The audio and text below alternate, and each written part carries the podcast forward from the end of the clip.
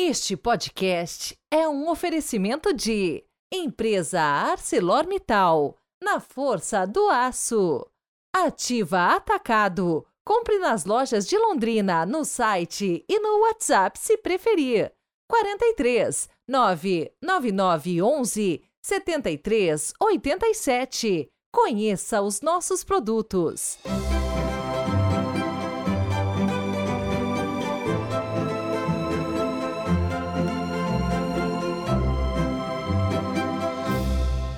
Quinta-feira, 22 de fevereiro de 2024. Sejam muito bem-vindos a mais um dia na raça e na graça, como diz um padre amigo meu. Hoje quero mandar aquele super abraço e também minhas orações especiais para os aniversariantes ouvintes do dia. Romildo de Souza, de Criciúma, Santa Catarina, Túlio Galvão, de Uberlândia, Minas Gerais, Felipe Favareto, de Sertãozinho, São Paulo. Meus parabéns e uma bênção especial para cada um de vocês. A igreja se veste de branco para celebrar a Cátedra de São Pedro. E o evangelho de hoje nos apresenta três pontos: a opinião do povo a respeito de Jesus, a opinião de Pedro a respeito de Jesus e a resposta de Jesus à opinião de Pedro.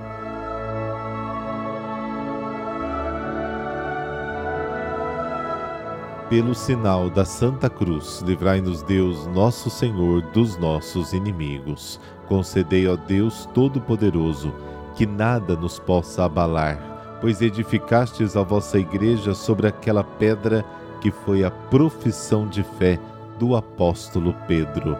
Amém.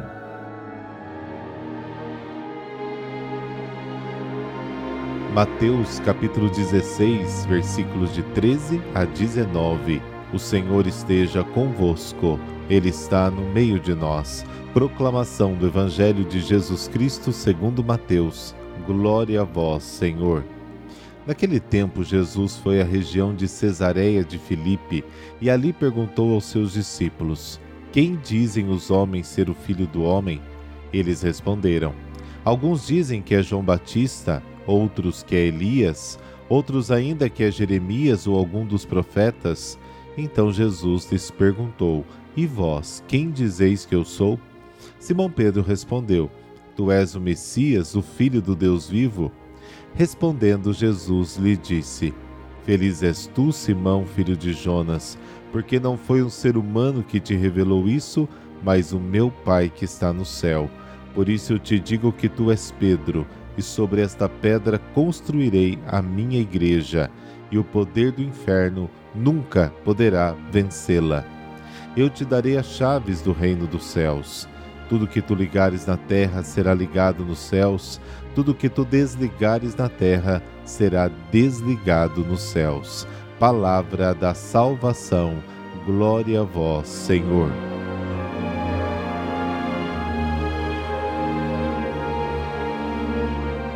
Jesus faz a pergunta fundamental sobre a qual se decide o destino de cada homem: Quem dizeis que eu sou?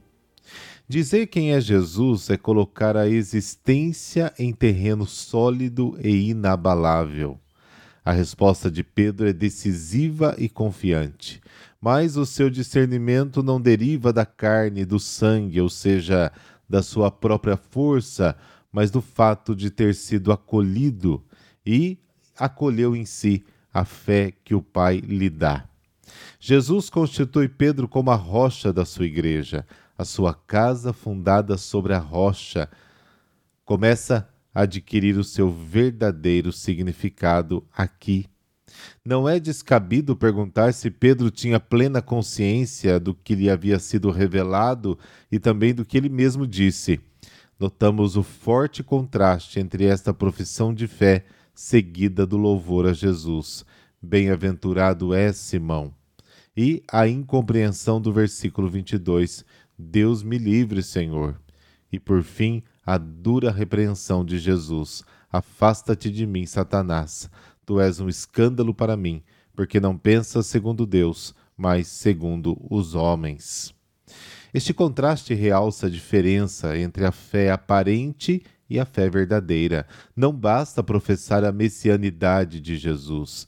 É preciso acreditar e aceitar que o plano do Pai se realiza através da morte e ressurreição do Filho. Pedro recebe as chaves do reino dos céus.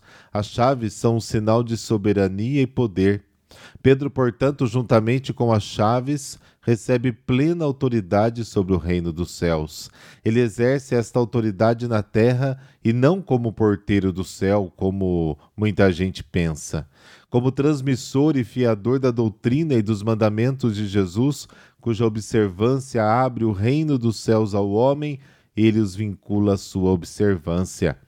Os escribas e fariseus, como detentores das chaves até então, exerciam a mesma autoridade, mas ao rejeitarem o Evangelho, eles nada fazem senão fechar o reino dos céus aos homens. Simão Pedro assume em seu lugar. Se considerarmos cuidadosamente este contraste, se verifica que a principal tarefa de Pedro é abrir o reino dos céus. A sua posição deve ser descrita num sentido positivo. A igreja não pode ser identificada com o reino dos céus, mas a sua justa posição nesta única passagem do Evangelho oferece a oportunidade de refletir sobre a sua relação mútua. O reino dos céus é confiado à igreja como povo de Deus. Nela vivem os homens destinados ao reino. Pedro cumpre o seu serviço na igreja quando nos convida a recordar a doutrina de Jesus que permite aos homens entrar neste mesmo reino. No judaísmo, os equivalentes de ligar e desligar, azar e xerá, têm o significado específico de proibir e permitir, em referência a pronunciamentos doutrinários. Ao lado do poder do magistério, existe o poder disciplinar. Neste campo, os dois verbos têm o sentido de excomungar e levantar da excomunhão. Este duplo poder é atribuído a Pedro. Não se trata de separar o poder do magistério, do disciplinar e remeter um para o outro.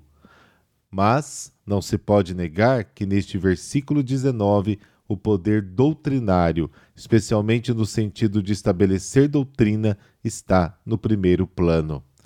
Pedro é apresentado como mestre supremo, porém com uma diferença não negligenciável em relação ao judaísmo. O ministério de Pedro não está ordenado à lei, mas à diretriz e ao ensino de Jesus. O ligar e desligar de Pedro é reconhecido no céu, ou seja, as decisões doutrinárias tomadas por Pedro são confirmadas no presente por Deus. A ideia do julgamento final fica mais distante, justamente se também forem incluídas as decisões disciplinares. No Evangelho de Mateus, Pedro é apresentado como o discípulo que lidera pelo exemplo. O que aconteceu com ele é transferível para cada discípulo. Isto aplica-se tanto aos seus méritos como às suas deficiências, que são impiedosamente denunciadas. Mas Pedro permanece com uma função exclusiva e única. É e continua a ser a rocha da Igreja do Messias Jesus. Pedro é o chefe da tradição de Cristo apresentada pelo Evangelho de Mateus. Em seu ofício, ele substitui os escribas e fariseus que até agora trouxeram as chaves do reino dos céus. Cabe agora a ele tornar válido o ensinamento de Jesus em toda a sua força, e este poder nos séculos foi transmitido pelos seus sucessores até chegar aos nossos dias.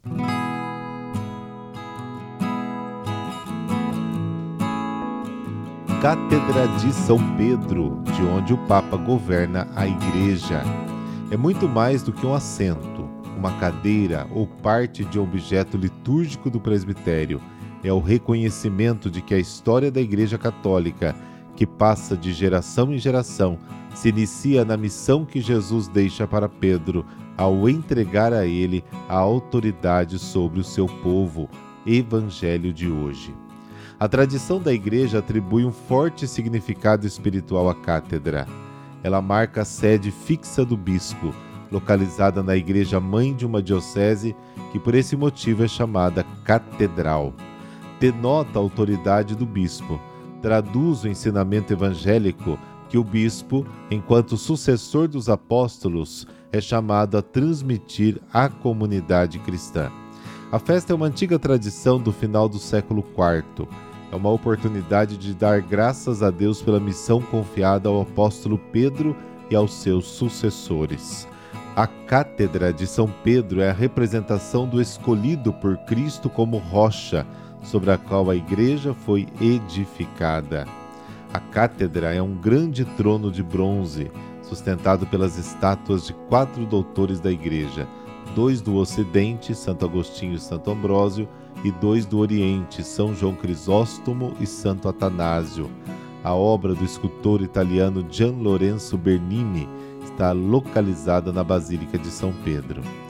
Pedro começou seu ministério em Jerusalém depois da ascensão do Senhor e de Pentecostes. A primeira sede da igreja foi o cenáculo em Jerusalém.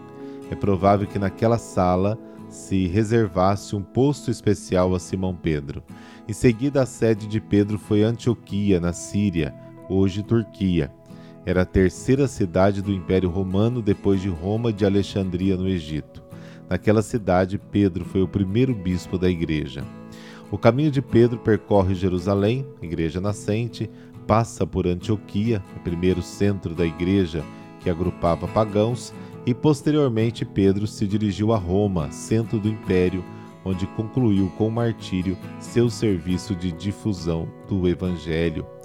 Por esse motivo, a sede de Roma, que havia recebido a maior honra, recebeu também a tarefa confiada por Cristo a Pedro, estar a serviço de todas as igrejas particulares para a edificação e a unidade de todo o povo de Deus. A sede de Roma, depois das migrações de São Pedro, foi reconhecida como a do sucessor de Pedro, e a cátedra do seu bispo representou a do apóstolo encarregado por Cristo de apacentar todo o rebanho. A cátedra do bispo de Roma representa, portanto, não só seu serviço à comunidade romana, mas também a sua missão de guia de todo o povo de Deus. Senhor Jesus, mais uma vez na história existem levantes, fora e até dentro da igreja, que ousam desrespeitar e não reconhecer o sumo pontífice, que se assenta na cátedra papal como quem tem autoridade sobre o povo de Deus. Senhor, tende misericórdia da humanidade e devolve a paz na Igreja de Cristo. Amém. Abençoe-vos o Deus Todo-Poderoso, Pai, Filho Espírito Santo. Amém. Amanhã tem Enciclopédia Bíblica. Um ótimo dia para você e até amanhã.